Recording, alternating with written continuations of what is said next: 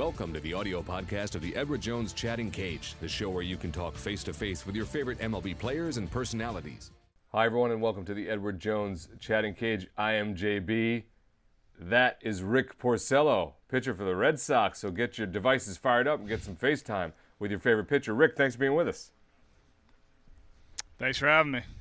Fans, you know how this works. Push the green button, get in line, be a part of the show, ask your questions directly to Rick, talk with him yourself, get me out of the way. In the meantime, I will use social media to keep the conversation going along. You can hashtag chatting cage on Twitter. I will find those and read those. Or you can just fire it up, put the comments section in the MLB Fans app, and I will read those. And that's how it's going to work. And we'll have a good time, and Rick will get off and get back to work. Here's how it goes. We'll lead it with Twitter. This is from uh, Walt underscore Limo, what's the biggest adjustment you've had to make since moving to Boston?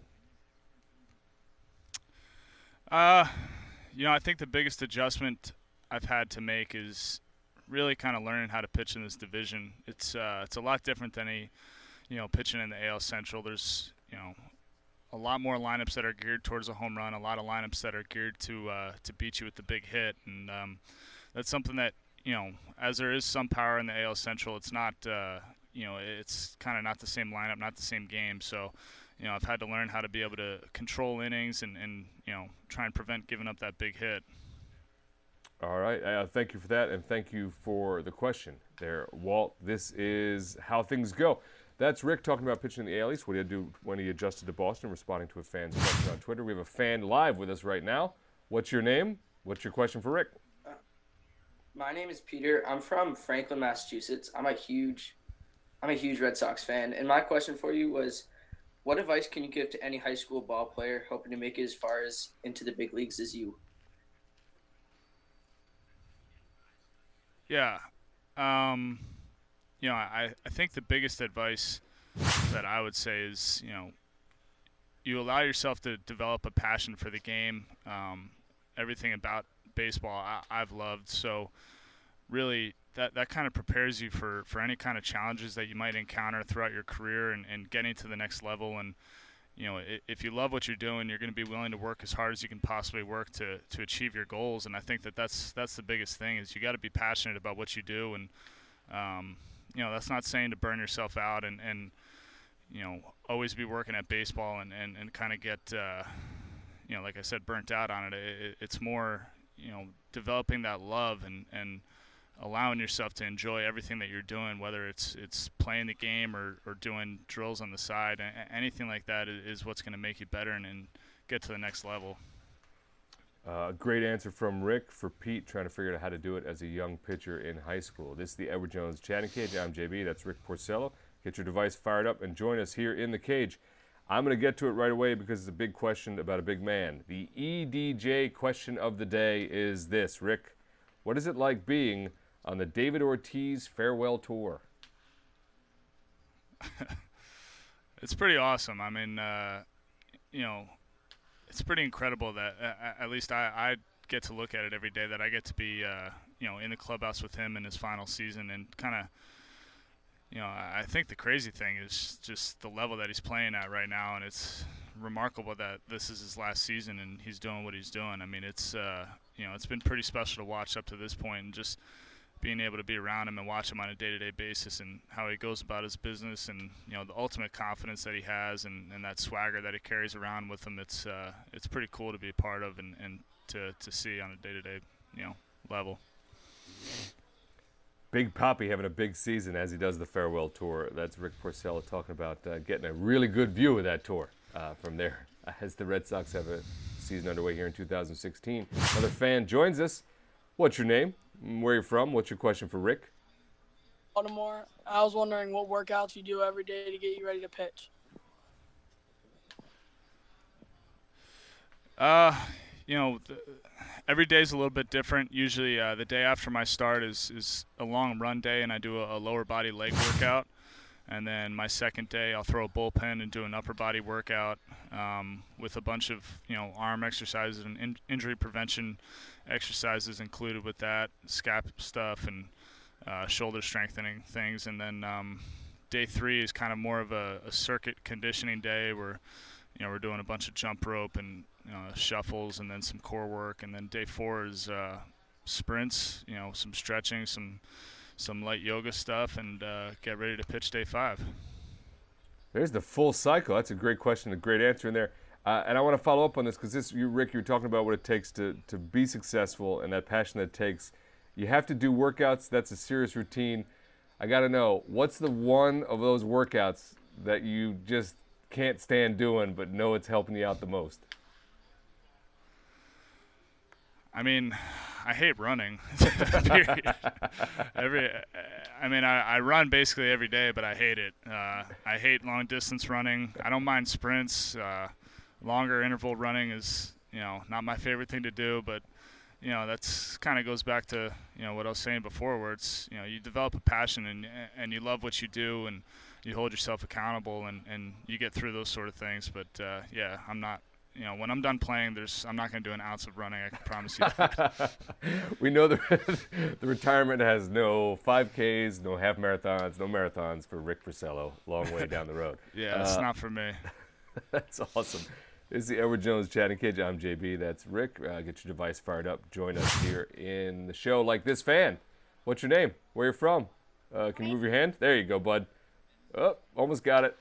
I see you. What's your name? Where you from? What's your question for Rick? My name is Ryan. I'm from Worcester, Mass. My I am nine years old. What? When did you start to throw your curveball, and how did you master it, or when?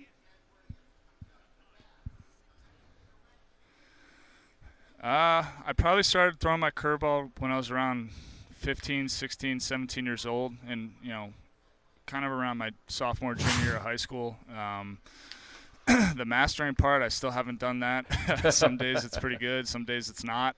Um, but yeah, I think uh, you know there's a lot of emphasis on younger guys like yourself. You know, throwing curveballs too early, and um, you know you don't need to. You have plenty of time to, to learn how to throw a curveball. I think uh, you know the best thing that you could do for yourself is to focus on throwing a fastball and a changeup and being able to throw strikes with those. And then um, you know as you get older and you know your body develops a little bit more and, and you're a little bit more prepared to throw a curveball and you can handle it, the stress on your elbow, then um, it's a more appropriate time for you to start throwing it. But uh, yeah, I'd say around my sophomore junior year of high school, I started throwing a curveball.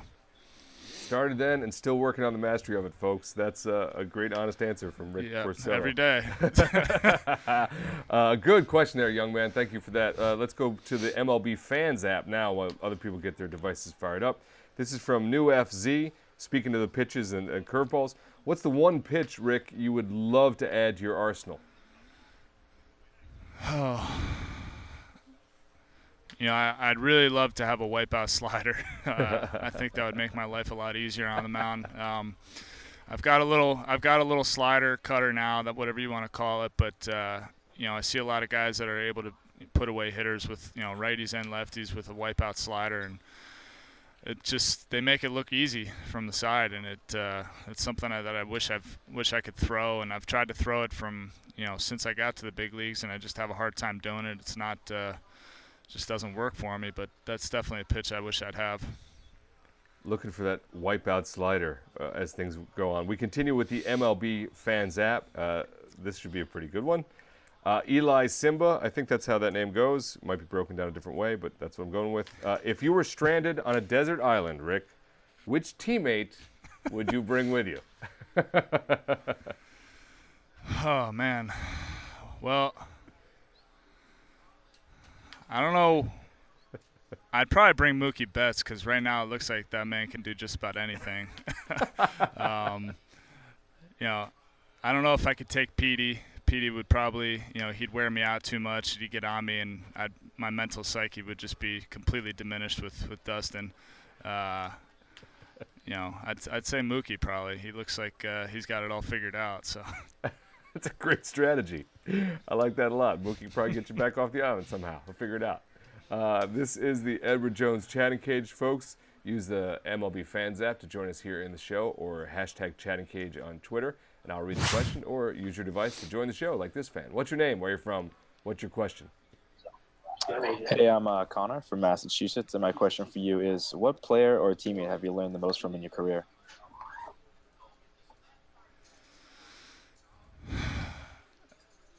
I think that there's a couple of guys that, that I've learned a lot from, and and I don't know if I can particularly put it on one individual, but I'd say talking to veteran hitters, you know, guys like David Ortiz, uh, when I was in Detroit, guys like Victor Martinez, Miguel Cabrera, Dustin Pedroia, those guys, they give you the insight on what a hitter's seeing and feeling in the box, and it's something that you don't necessarily see or, or know on the mound. You're always thinking about throwing the ball, and you don't really know what's going through that guy's head. And, and talking to those guys and, and understanding what, you know, pitch sequences and how you're attacking hitters, how it can kind of mess them up or kind of put them on their heels a little bit has definitely helped me a lot over the course of my career, and it's helped me to be a lot more efficient with my pitches and um, you know try not to repeat mistakes and understand um, what you know good quality veteran hitters in the major leagues are, are looking for and what they're trying to do at the plate insights there from Rick for a great question from Connor. We go back to the MLB Fans app, uh, and there's a bunch of different variations of it, so I'm going to sort of summarize it and give it here to MWEG517. For you, Rick, what's it been like being a part of that Yankee Red Sox rivalry? It's been a lot of fun. I uh, I grew up in New Jersey. I was a Mets fan, but uh, obviously, you know, I saw the the Yankee Red Sox rivalry when it was, you know, really uh, really at its peak um, in the early 2000s and stuff. And it's it's pretty cool to, to be able to go uh, you know compete against the Yankees the amount of times that we do a year and to feel that energy within that series. Um, you know that's that's what that's what it's all about. It's all about the excitement and, and playing in front of an atmosphere like that that you get at Fenway or you get at uh, Yankee Stadium when, when both those two teams match up. So it's, it's been cool. Uh, and cool to see as well, watching the, that rivalry unfold over this season. Talking to Rick Porcello about the big rivalry between the Red Sox and the Yankees, what it's like being a part of this. This is the Edward Jones chatting cage. We're about to wrap things up. Hopefully, we get another fan in here, though, to get a question in, or we'll go back to social media. Oh, we did get a fan, which is outstanding. What's your name? Where you from? What's your question? Hi, my name's Owen. Um, I'm from Burlington, Ontario. I'm 12 years old, and my question is, what was it like pitching on the Red Sox for the first time?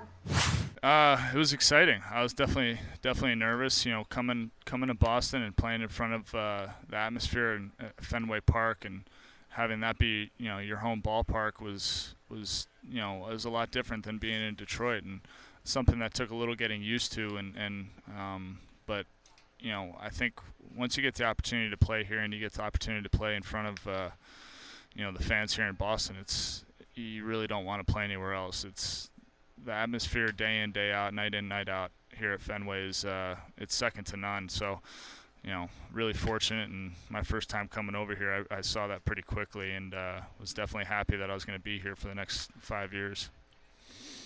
There you have it. A lot of great young fans having good questions for Rick Porcello. Rick, did you have a good time talking to the fans today? Had a great time. Thanks everybody for uh, for the questions. Awesome. That's Rick Porcello. I'm JB. We'll see you fans on the next round of the Edward Jones Chatting Cage.